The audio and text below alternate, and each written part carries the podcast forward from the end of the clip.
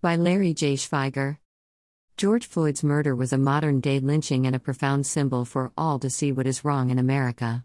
Witnessing mass protests in all 50 states, widespread looting, and arson, I am not surprised that things seem to be unraveling in cities across America, including outbreaks in Pittsburgh unrelated to, but under cover of the march.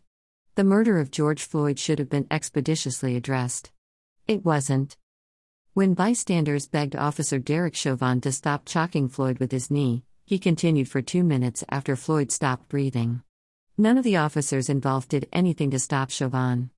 All officers involved should be arrested and charged in the murder.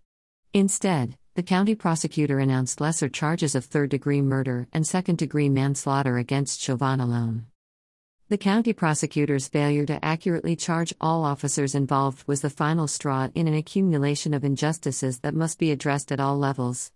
As Minnesota's Attorney General Keith Ellison takes over the case, the original complaint should be amended and upgraded to murder 2 and charges should also include all officers involved. The COVID 19 virus is not the only widespread infection in America. Far too many police departments and local prosecutors' offices are infected with systemic racism, which must be confronted and reformed. It was not a question of if but when injustice and underlying tensions would boil over. With the advent of cell phone videos, white Americans are now witnessing police abuses and blatant racism that has killed countless others for decades. Black Americans are 24% of the victims killed by police despite being only 13% of the population. Minorities are two and a half times as likely as white Americans to be killed according to data compiled by Mapping Police Violence, a research and advocacy group. Police departments where abuses have occurred must reform their recruitment and retention processes to better screen against racism and other toxic behaviors. Every department must establish strong standards and better train officers on safe arrest procedures.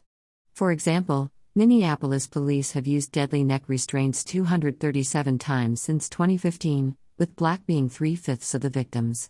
Records show 44 choking victims were rendered unconscious. Police should not be above the law and must first be held accountable by their fellow officers, department heads, and by the criminal justice system. Congress must reform the legal standard of qualified immunity to address abuses by racist police officers.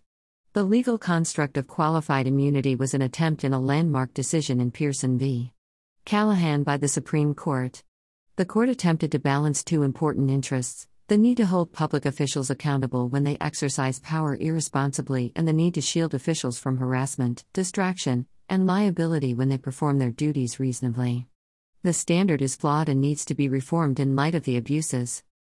Just as bad cops and endemic racism in some police departments should not condemn the country's entire police force, so too, looters, arsonists, and vandals should not condemn or undermine the message of the thousands of peaceful marchers. The latter are rightfully seeking justice for George Floyd and a better America. They are creating a clarion call for economic and political justice for all.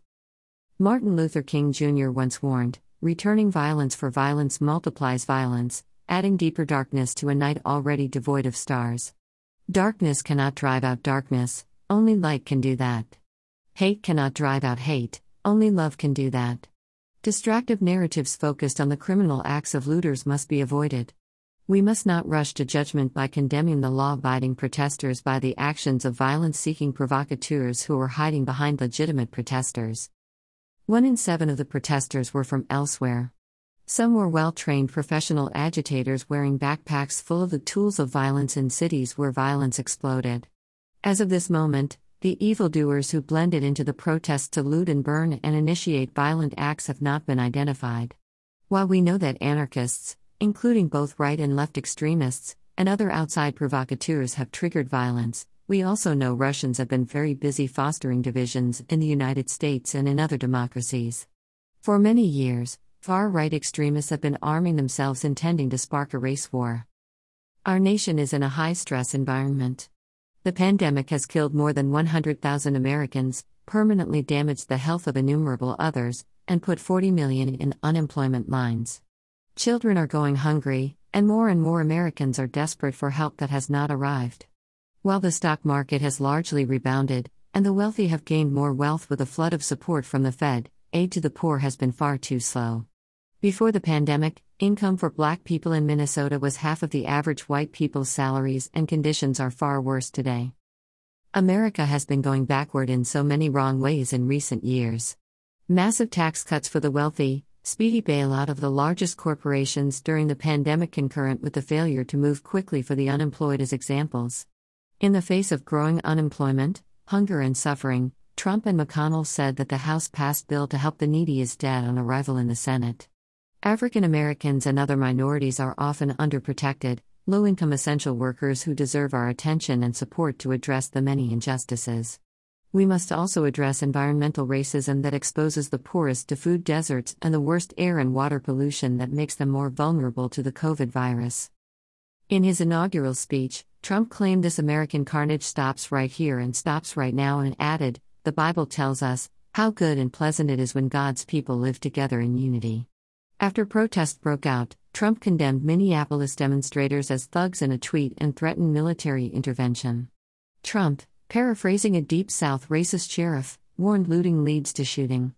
Trump's inflammatory tweet prompted the social media company to take the unprecedented step of limiting the public's ability to view and share Trump's tweet. Since elected, Trump has been acting as the divider in chief, so it is no surprise that he has been largely silent about police murdering and mistreating minorities throughout his presidency. Let's not forget that the Police Officers Federation of Minneapolis, representing over 800 rank and file police officers, has been led by Lieutenant Bob Kroll with a reputation for inflammatory remarks. Last fall, Kroll sold cops for Trump t shirts and stood behind Trump at a recent Minneapolis campaign rally. On stage with Trump, Kroll praised the wonderful president for everything he's done for law enforcement. Kroll, and the officers in question, know Trump has their backs. In a much earlier event at the White House, Trump told cops, please don't be too nice. When you guys put somebody in the car and you're protecting their head, you know, the way you put their hand over? Like, don't hit their head and they just killed somebody, don't hit their head. I said, you can take the hand away, okay? Words matter, and words from the president matter much more. Protesters are demanding changes to a police department that has long plagued by racism and repeated misconduct. Watching the Trump administration's pardons, drop charges, and failure to prosecute criminals aligned with Trump, we must end the divergent standards of justice. Along with racist officers, we must hold Trump accountable for his mean spirited words and corrosive actions. While many underlying factors have led to the calamity, racism and economic injustice must be on the ballot in November.